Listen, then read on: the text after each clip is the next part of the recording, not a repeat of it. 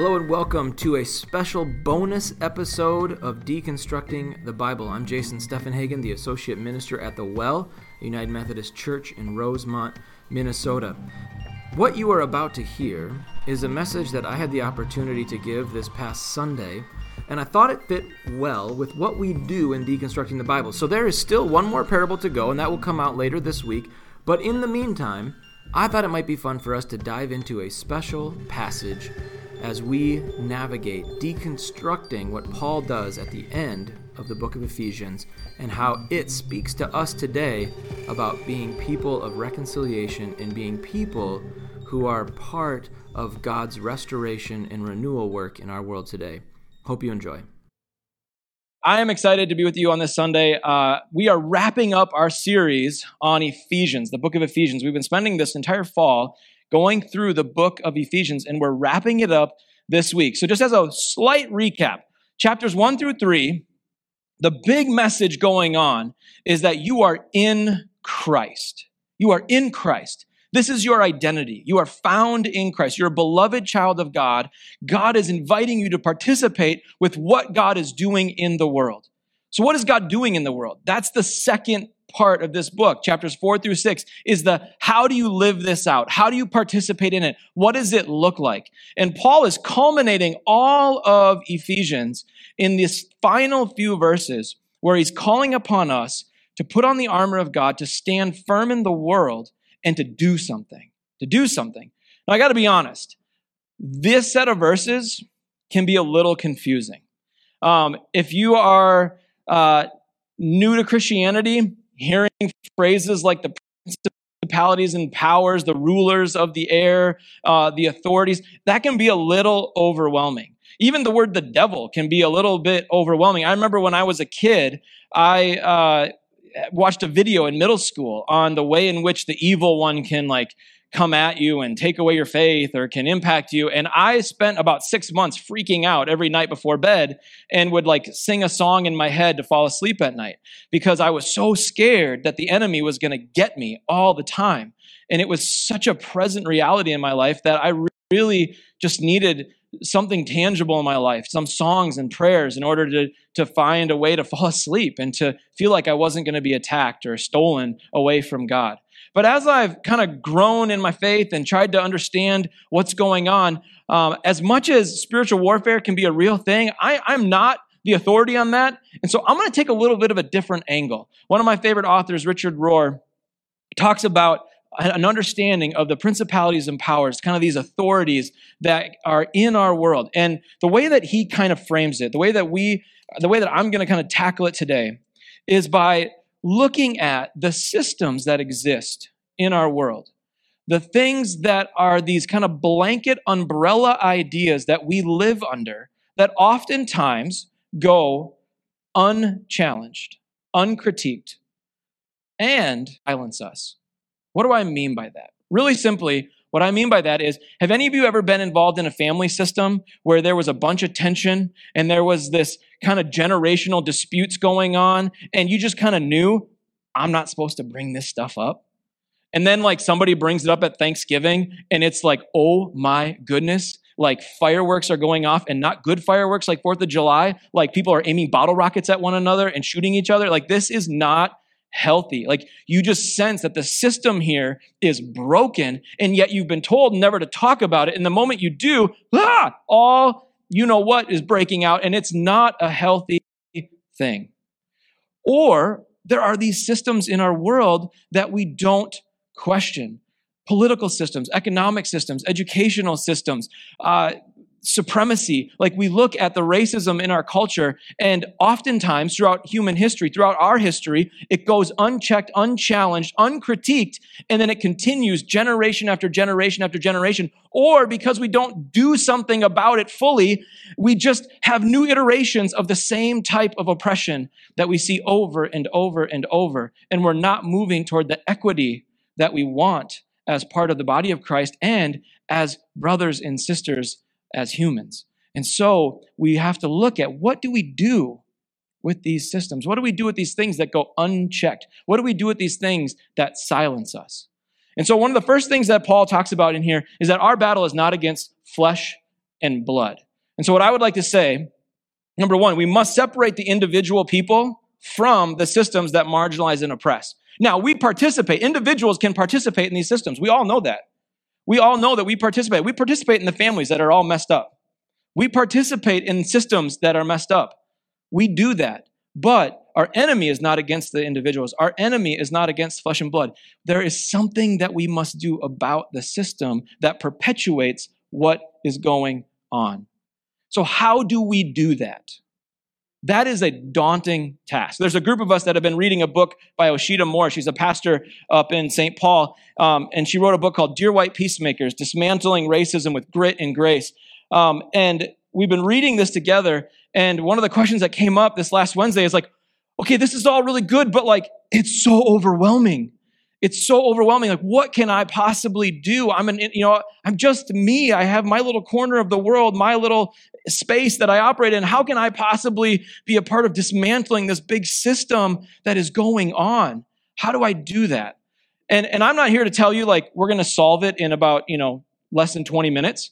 Um, but I think what Paul does at the end of this chapter, the end of this book, is he kind of lays out a plan, some principles for us to grab onto that can allow us to go on the journey that God is inviting us into as, ch- as children of God. That if we truly are in Christ, we're going to participate in a new form and fashion with how God wants the world to move forward, with how God wants to bring the kingdom on earth as it is in heaven. So let's take it the first, the first thing that happens in this book or in this chapter. We need to put on the belt of truth. The belt of truth. Now, one of the easiest ways to understand this is that there's one truth out there, there's one absolute idea, and that if we all just agreed to it, then everything would be fine. That's one way of understanding this. We're going to put on the belt of truth. There's one truth, and everybody else has got it wrong except for the one truth. And if we just understand it, then we're going to move forward. That might be a way of understanding that. I would like to propose a different idea. What if this understanding of truth is about honesty? What if we need to get honest? I mean, think of a family system, a broken family system. What's happening in that family system? People aren't honest. They're not honest about the pain they're experiencing. They're not honest about the way they don't actually feel like people love them or feel like they got each other's back. They don't feel really invited over. They're just going through the motions. There's not honesty there. Or what about when we have these systems of racism that are in our world and one person drives down the road in a certain way and feels completely safe, but another person drives down the road and doesn't feel safe? We need to be honest about that. Here's another way of looking at the honesty this belt of truth. What happens when your story doesn't match my story? Maybe the truth that I need to recognize is that I have a blind spot. Maybe I have a blind spot that needs to be addressed. Maybe you telling the honesty of what you've been through allows me to see the world differently. What if we have to be open to the blind spots in our life? I remember when I was preparing for this last night, I wanted to run through this with my wife. My wife's really, really smart, and I just love fleshing things out with her and processing with her. And, and oftentimes, I, to be honest, I really don't want her to give me a lot of feedback. I just want her to affirm everything that I've done because I'm a genius. And so I said, Can we talk about this? And she's like, Sure. She puts down what she's working on and says, You have my full attention. So I start telling her, I'm going to go through this, the belt of truth and the breastplate of justice and this and this and this. And she's like, Oh, okay. And then she starts talking and I, and then I kind of cut her off. And she's like, And I was like, Oh, yeah, that's right. You're not just telling me I'm right all the time. I actually need to listen, right? And so I start listening, and that's when she's like, Hey, this is not just about a, an idea of truth or honesty, but it's also about recognizing the blind spots. Like, what if it's about assessing your life to see where you're missing? And I was like, oh my goodness, this is so good. And then later on, she had an idea that I'm going to cover at the end. And when she got done telling me about it, I looked at her and she goes, What? That look on your face is telling me something. I said, Yeah, you should be going to church tomorrow instead of me. Like, you need to preach this sermon. Like, you just laid it all out for me. I thought I knew what I was doing. But I had a blind spot. I had a limitation. I had my understanding of what needed to be said. And then here she is with her honest story about how she's understanding and unpacking the scriptures. And it brings it to a fullness that made even more sense. And it was beautiful and it was helpful. And I had to be open to listening to it. So we have to put on the belt of truth. That's the first thing we got to do. Put on the belt of truth. Because when we have the belt of truth, when we're able to be honest and humble and listen and assess our blind spots, it allows us to participate and put on the breastplate of righteousness. The breastplate of righteousness or justice is another translation of that word. The breastplate of justice is a way of entering into the world, a way of entering into the fray, a way of going into relationship and community and family. And we do so with a certain posture in mind right? When I present myself to community, how am I doing it? We do so with the breastplate of righteousness. Two ideas here. If we're going to translate it righteousness, one of the things that commonly comes up is this idea of purity, right? I got to be perfect. Can't have any flaws whatsoever. That's what it means to be righteous. I don't have anything wrong with me. But how do you get to that? Ever thought about that? How do so much that everything else melts away so that you have pure silver, pure gold, something that's really worth something. You got to go through it. You have to put yourself to the test, right? That's what the psalmist says. But test my heart, oh God, and know my inner thoughts. And if you don't do that, I'm not going to show up in a way that looks like righteousness. It's going to show up like something else. I'm not going to show up with justice. I'm going to show up with selfishness and greed and pride. Second idea. So, first, refiner's fire. We got to go through it. We got to be tested. Second idea is that if we're going to translate this word as justice, in our culture today, what does justice look like? It's the statue of Madam Justice holding the scales that's supposed to be weighted equally. She's got a sword because it's punitive. But what, what's the other image that we could have of justice from the scriptures? In Amos chapter 5, verse 24, justice is seen as a river or a flood of justice and rivers of mercy. Now, what do we know about a river? That over time, this long arc of justice that Dr. King talks about, this long movement, this flow of the river, what does it do to all the things, all the barriers, all the impediments to it? Over centuries, it smooths them out so that justice can flow. And then what does a river do to everything around it? It brings forth life, it flourishes what it's around. And so, if we're going to put on the breastplate of righteousness, if we're going to show up to the world, we don't show up to just judge it. We don't show up to be angry at individuals. We show up in a way that says, I am testing myself. I'm going through the refiner's fire so that I can show up as a person of justice, willing to bring forth life, to remove the barriers that hinder us from moving into the beloved community. I am showing up differently. I'm showing up differently. So, how do we do that? How do we move through this life? We put on the breastplate of righteousness and justice. Third thing, we put on the shoes of peace. The shoes of peace. I love the word shalom, this beautiful idea of justice infused peace, this idea of right relationship, whole relationships. The interesting thing about shalom is that it's not simply perfection or the, or the absence of violence. This idea of shalom, this idea of peace, it says that there's something broken that needs to be healed right? And so we're going to ground ourselves, put on the shoes that this thing has not always worked, but that we are moving towards restoration. One of the ways in which the word shalom is used but not translated as peace is in Nehemiah chapter 6, uh, verse 15. Nehemiah is in the exile. The people are in exile for 70 years. Then they get sent back to rebuild the walls, rebuild the temple, and it says it's been completed. He completes the work of restoration. That word is shalom, peace. There's a restorative process, and we are to be grounded with the shoes of peace, the shoes of restoration, the shoes of shalom, the shoes that say this thing needs to be moved towards completion. It needs to be moved towards restoration. Then Paul says this in addition to all of these, check your blind spots, get honest, be about justice. Be about refining and moving towards righteousness. Be about the removal of brokenness and move towards peace, move towards shalom. In addition to those things, he says this hold up the shield of faith to stop the fiery arrows of the devil. What is going on there? Why am I holding up a shield? And what does it mean to hold up a shield of faith? What are the fiery arrows of the devil? Let me put it this way What happens if you're in a family system that's really broken and messed up and you come in, you hold a family picnic, you hold a family kumbaya session, and you say, We're gonna, we're gonna deal with this stuff. We're gonna hammer this out. We're gonna fix this.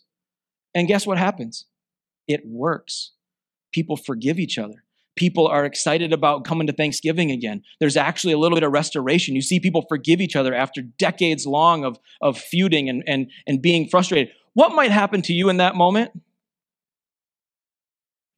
Well, that's right, people. Listen to me more often.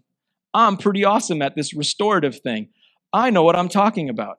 Have any of you ever been in a system where when you grew up, you were told you, you, you know, stop asking questions, just listen to everything I say. And you're like, man, when I'm a parent, I'm not going to treat my kids like that. But then you become a parent and your kids start asking question after question after question. And finally, you're just like, would you just listen to me? Just trust me. I know what I'm talking about. Suddenly, you, in your pride, your authority, in your arrogance, you have placed yourself in a position of being unquestionable, uncritiquable, and you are now silencing those under your care. Want to know what you just got hit by? Not an arrow of Cupid. You just got hit by an arrow of the enemy because now you are putting yourself in a place of unquestioned and uncritiquable authority. And, tr- and we all fall into this. I fall into it with my six year old. He starts talking, and I'm like, dude, I'm 40 years old. You are six. Stop it. Like, you, I don't need to explain myself. I will eat ice cream whenever I want. Right? Like, why do you and mom always order food? Because we like to eat better food than we give you. I don't know. Obviously, these are not heavy issues compared to what's going on here. But the idea, the idea is that too often we can become the very thing we're trying to move away from. So we have to hold up the shield of faith. Why do we hold up the shield of faith? Because faith, faith says this I'm willing to keep learning. I don't know it all yet, but I trust there's someone else who does. And if I stay in relationship, if I stay connected, I will keep growing, keep learning. Children do this best, which is why Jesus says they have to have a childlike faith. Children, you know what they do at school? They learn something, then they unlearn it because it was almost right. Like, you know how you get told as a little kid there's no such thing as like negative numbers or imaginary numbers, but then suddenly you get like into sixth grade and they're like, there's imaginary numbers. You're like, what? You told me there wasn't. like, well, there actually is right? And so I'm sorry, you can go below zero. You can go below zero. Like, how is that possible? Right? And so you you learn something, you unlearn it, you un, you learn something new, and then you unlearn it, and then you learn something new. That is the human process. We learn and unlearn and learn and unlearn. The thing about it for adults is we don't call it learning and unlearning. My friend Stephanie Spencer and I were having this conversation the other day. It's called deconstruction, right? Deconstruction. Now, what sounds a little easier? Unlearning something or deconstructing something, right? Like that's what we do as adults. We need to deconstruct, and it's such a process. We have to tear down brick by brick by brick the things that we've constructed that give us meaning because we need to continue growing. So we have to hold up the shield of faith that says, I'm not done yet. I'm in relationship. God is working on me. God is changing me. God is growing me. I am moving towards Christ likeness. And how do we do that? We put on the helmet of salvation. We put on the helmet of salvation. Why is it a helmet? Why is it the helmet of salvation? John Wesley talks about salvation being something that we participate in. We put it on. And we move into the sanctification process. We move into this process of growing into Christ likeness. And it's a journey that we're going to be on forever. And why is it a helmet? Because in Romans 12, 2, it talks about changing the way we think, metanoia, right? Take every thought captive, Paul writes about in another verse. We, our minds, we love God with all of our minds. There's something going on with the way we think, the way we construct reality, the way that we engage the world that we have to be a part of changing the way we think, allowing the Spirit to do a work in our lives. And so, salvation, the helmet of salvation, is that growing process as we mature in our faith. I want to read to you for a second from Osheta Moore's book because she really captures the spirit of this passage so well. And she's talking about peacemaking in our world. And she says this The problem with building your peacemaking on what you're against and not what you are for is that you're always prepared for a fight and always looking for an enemy. I mean, that's what Paul's talking about.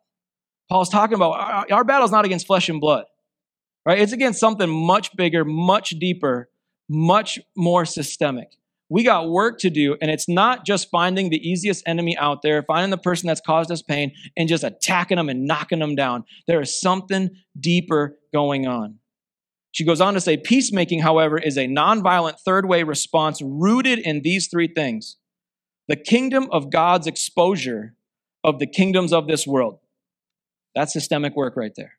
God's kingdom says there's a better way to organize this, there's a better way to run this, and the way that things are running right now isn't working for everybody. We got work to do. We got work to do. Second thing she says, we got to honor the image of God in all people. Again, our battle is not against flesh and blood. And the third thing, the forging of the community of God that creates eternal flourishing the bringing about of justice, the bringing about of peace, that river of justice that flourishes everything around it. That picture at the end of Revelation chapter 21, where we are gathered around the throne of God, there's a river of life and the tree of life, and all the nations are gathered and they're praising God. Why? Because they're all flourishing around God's justice, hope, and love. Osheta is giving us a roadmap for how we change the systems of our world, namely, this, preve- this prevailing destructive force of racism. There's one offensive weapon that Paul gives us it's the sword of the Spirit. The sword of the Spirit. And it says this Take the sword of the Spirit, which is the Word of God. What is the Word of God? Now, it could be this right here know your Bible. Know, know your Bible. Know the gospel. Know the truth. Know the thing that sets you free. Know the stories of people that have been broken and have been put back together. Know the stories of the systems that didn't work and how God knocked them down and then built new things. Like, know this story. The other way we could translate this, though, is that the Word of God and the Spirit are hearkening us all the way back to Genesis chapter 1 when there was a spirit hovering over the chaos and God was about to speak for the first time. God was going to utter life and it was going to spring up. That God was on the sixth day going to create humanity. And when God took the earth and formed the first human, what did God do? God breathed the spirit into the first human, giving that thing life. And so when we have the sword of the Spirit, what do we have? We have our breath. We breathe because it reminds us of whose we are. It reminds us of where we came from. And it tells us to pause. Breathe. Breathe. Because when you breathe, you're remembering the spirit that is in you. And when you breathe, you're remembering that I need to check for my blind spots and be honest about what I've been through. When I breathe, when I breathe, I need to remember that I'm participating in justice that brings forth life. When I breathe, I'm about peacemaking that is about changing systems and not attacking people. That when I breathe, when I breathe, I'm remembering my faith that says I'm not done yet. I remember that God is renewing my mind through the helmet of salvation, that sanctifying work that moves me towards Christ likeness. When I breathe, I have a chance to do this work. So I'm going to invite us, before I pray, I'm going to invite us to breathe for a second. In this book, which not only helps show how to do the work of anti racism work and the building of the beloved community through grit and grace. She also invites us into these breathing exercises that just ground us in a practice. And so, what I'm going to invite you to do is you're going to breathe in as I say the phrase peace, uh, Prince of Peace. And then as you breathe out, I'm going to read, I will follow you. And we're going to do this about three or four times. I just want you to breathe. And you breathe in, I'll say Prince of Peace. And when you breathe out, I will say, I will follow you. So when you find yourself in the world, when you find yourself in, in your family, when you find yourself at a school board meeting, when you find yourself struggling with the systems of this world and wondering what you can do and you don't know where to turn, breathe in, Prince of Peace. Breathe out, I will follow you. Give yourself that space to get back in touch with the with who you are and whose you are. So I'm gonna I'm gonna read, and when I say Prince of Peace, you breathe in, and when I read, I will follow you, you breathe out. So here we go. Prince of Peace, I will follow you. Prince of Peace, I will follow you. Prince of Peace, I will follow you. Prince of Peace, I will follow you. Let's pray. God of grace and hope and love, God of justice. You've called us to be in Christ, to be known, to participate in your kingdom. May we be people who do that in our own lives, in our own growth, but we also do so as we transform and we reconcile and we restore the systems of our world that are broken, whether those are family systems, economic systems, political systems, whatever those systems may be, God, we know that you're not done. It's not perfect, but you've called us to something dynamic. So, God, help us as we bring your kingdom to earth as it is in heaven to breathe, to check our blind spots to be people of justice, to be people that see the flourishing of all humanity, to be people who trust that you're not done with us. We pray all this in Christ's name. Amen. Thank you for joining me in this special bonus episode. I hope that it's got you thinking. I hope the conversation continues. And remember, we have one more parable coming out later this week. Thanks again for listening to Deconstructing